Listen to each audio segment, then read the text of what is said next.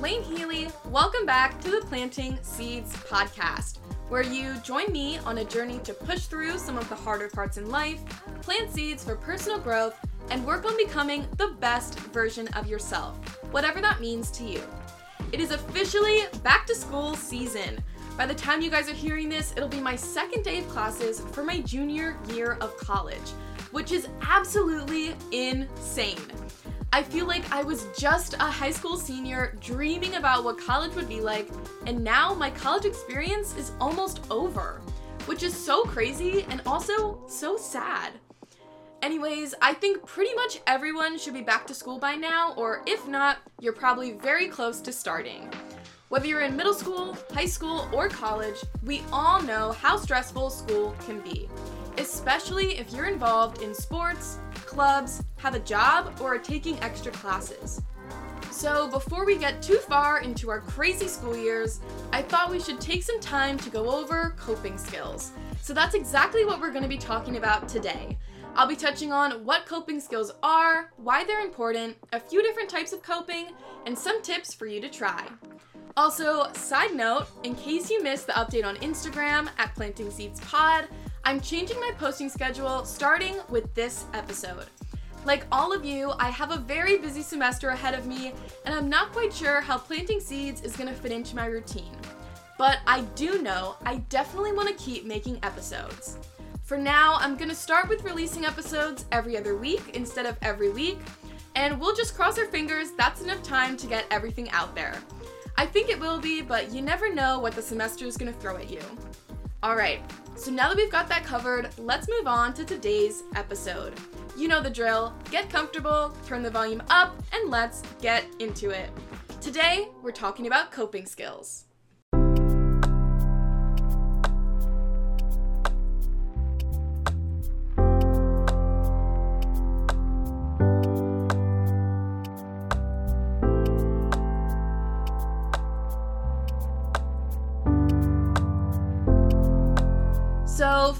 First what are coping skills? Glad you asked. Coping skills are basically anything you do to either fix a problem or limit the amount of upsetting feelings you might have as a result of a problem. So, we're either trying to fix a problem or make ourselves feel better about it. Put super simply, coping skills are just how we deal with life. And these problems you're trying to fix or cope with are often called stressors. Anything can be a stressor. It could be everyday issues like handling finances, meeting academic demands, or burnout, or something bigger like divorce, death of a loved one, bullying, or even abuse.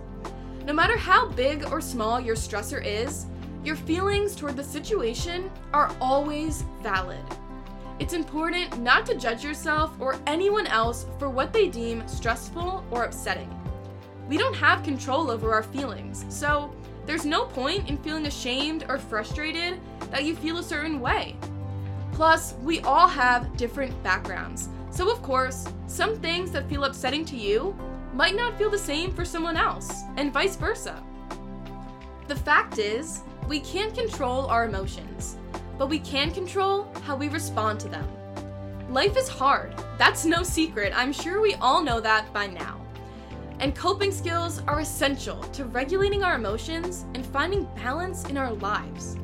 Problems will come and go on their own schedule, so we have to prioritize how we plan to respond to them and put those skills to practice. Throughout our lives, we've all found different ways to cope, even if it wasn't on purpose, because it's just human to feel emotions and find a way to express them. But it's important to learn how to cope effectively because some of the ways we handle things on our own can be unhealthy. When we're not thinking carefully about how we want to deal with a stressor, we can end up hurting ourselves in the process. I've had my fair share of unhealthy coping mechanisms, and at the time, I didn't even realize how bad for me they were. I just wanted something that would make me feel better, and I didn't really consider how it might affect me. But now that I'm working on my coping skills and just myself in general, I can see how harmful they were. One of my biggest unhealthy coping skills at that time was emotional eating. And I think this one is so popular for a lot of other people. So I just want to take a second to talk about it. Basically, as the name states, emotional eating for me was just consoling myself with comfort foods whenever I was feeling difficult emotions. If I was feeling sad, angry, anxious, or stressed, I would just eat and eat. Partly out of comfort, like I said before, but I think also for distraction. I was so focused on the food I was eating, I forgot how I was feeling. And it got to the point where I was gaining a lot of unnecessary weight, which worried me and ultimately led me to eating more because I was so upset about it. It was this never ending cycle of being frustrated that I coped with food, yet eating more because I was so upset about gaining weight. Which in reality gaining weight isn't even that big of a deal. So I don't know why I was so upset about it at the time. I think if I just accepted my body as it was, it might have been easier to find a better coping skill. This emotional eating happened a lot. I'd say the prime time for this was pretty much all throughout high school. But as you guys know, I've struggled with food for most of my life and even got diagnosed with an eating disorder in college. So even though I'm in recovery for it now, this problem still follows me, and it's really hard to break the habit of turning to food to cope. It's the first strategy that pops in my head when I'm feeling upset about anything. Now, just to be clear, overeating is not necessarily a bad thing. But overeating can be unhealthy when we do it all the time, especially if it takes a mental toll on you. Another big thing I used to do all the time is bite my nails. And this was not typical nail biting. I would, of course, bite my nails, but I'd also bite the tops and sides of my fingers to the point that they would bleed. Now, not only was this literally painful, but it was also so embarrassing for me. Obviously, to share this on the podcast now, I'm not so embarrassed about it anymore, but at the time, I felt like I had to hide my hands from everyone. Which, of course, was hard to do because we need our hands pretty much 24 7. The whole issue with both of these is that they weren't really coping skills. They were just attempts to feel better without actually dealing with my feelings. Not to mention, they were harmful to my body. Plus, since I hadn't learned how to cope effectively and relied on emotional eating and biting my fingers for so long, they had become habits, which would be really hard to break. And these aren't the only unhealthy forms of coping. Some people drink or take drugs as a form of distraction or isolate themselves to run away from their problems, but there's so many more. When we're feeling upset, it can be easy to cope in the ways we're familiar with. But when these familiar coping skills become unhealthy, we owe it to ourselves to break the pattern and learn better ways to cope that heal our minds and bodies. If you're dealing with similar habits and are looking to unlearn those unhealthy coping skills, I got you. Here are some different ways that you can cope in a healthy and helpful way.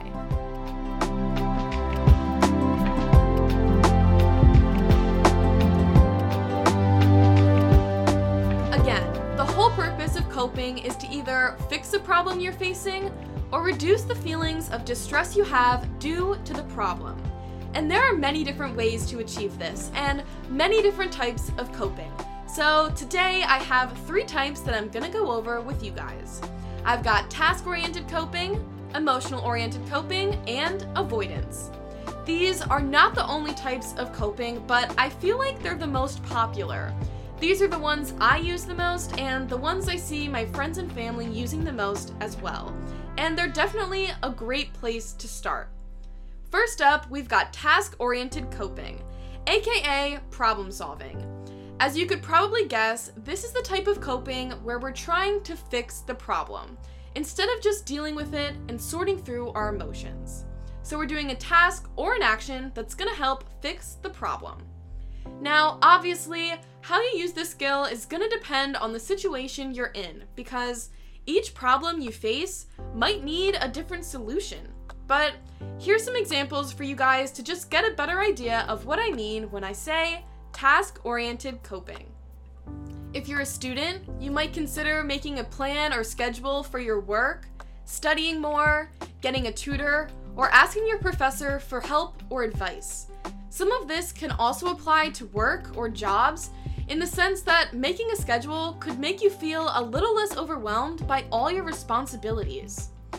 If you're having issues with a friend or family member, you might consider communicating your emotions or figuring out a time to sit down and talk things over head on. If you're dealing with financial issues, you might consider working more hours or even finding a new job. And if you're dealing with something personal that you need to fix yourself, you might consider going to a therapist or talking to a friend for support.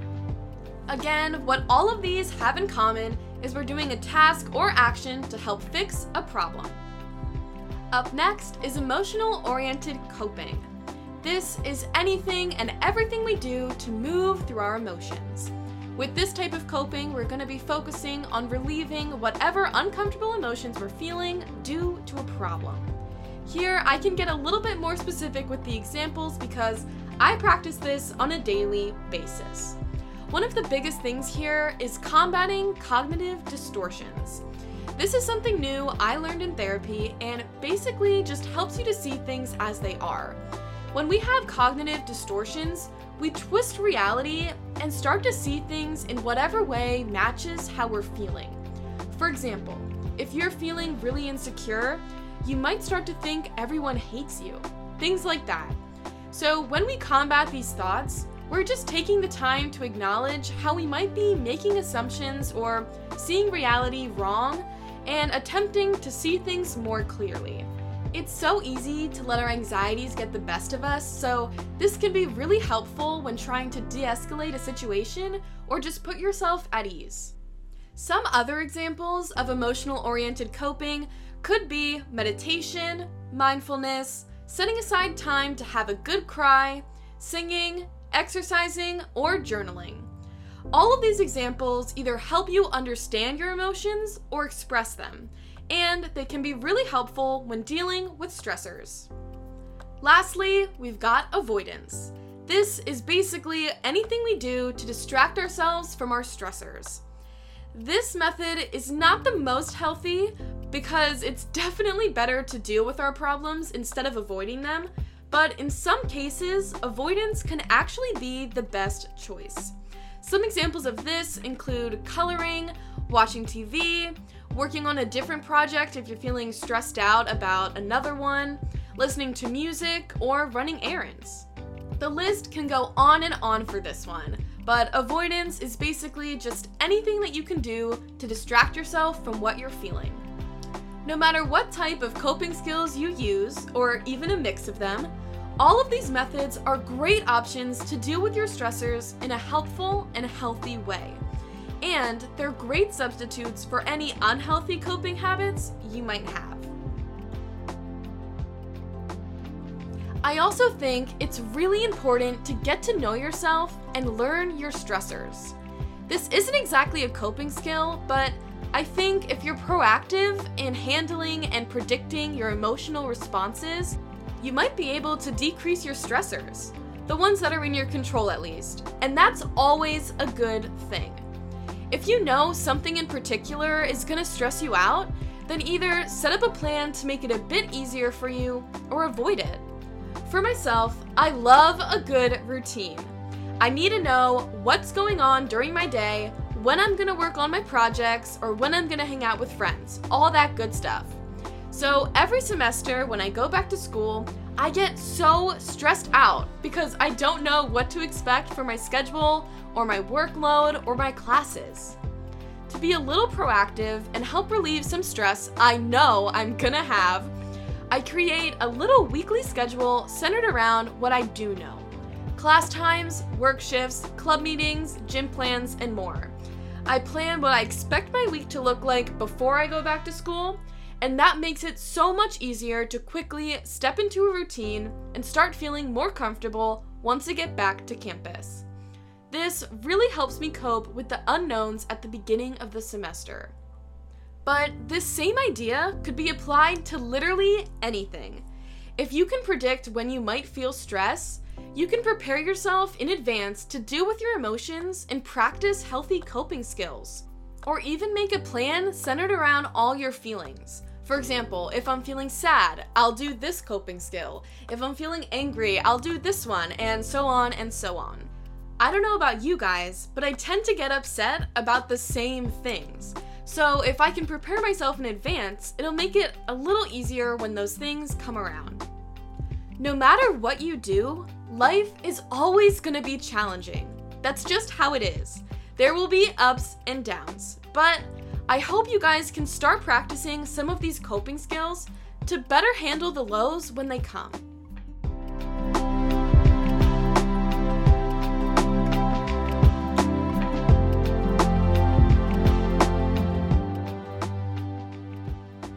That's pretty much all I got for you guys on coping skills. We covered what coping skills are, why they're important, a few different types of coping, and some tips for you to try. I really hope you guys were able to get a better idea of what coping skills are and how to use them. If you're currently struggling with unhealthy coping habits, you are not alone. But I hope this podcast was able to give you a few ideas to try instead. If you made it to the end, thank you guys so much for sticking around. In case you missed the intro, don't forget I'm changing my posting schedule starting with this episode. Instead of posting every Tuesday, Planting Seeds will now be coming out every other week. Make sure to check out my Instagram at Planting Seeds Pod for updates, inspiration, and more. Thanks again for tuning in. See you next time.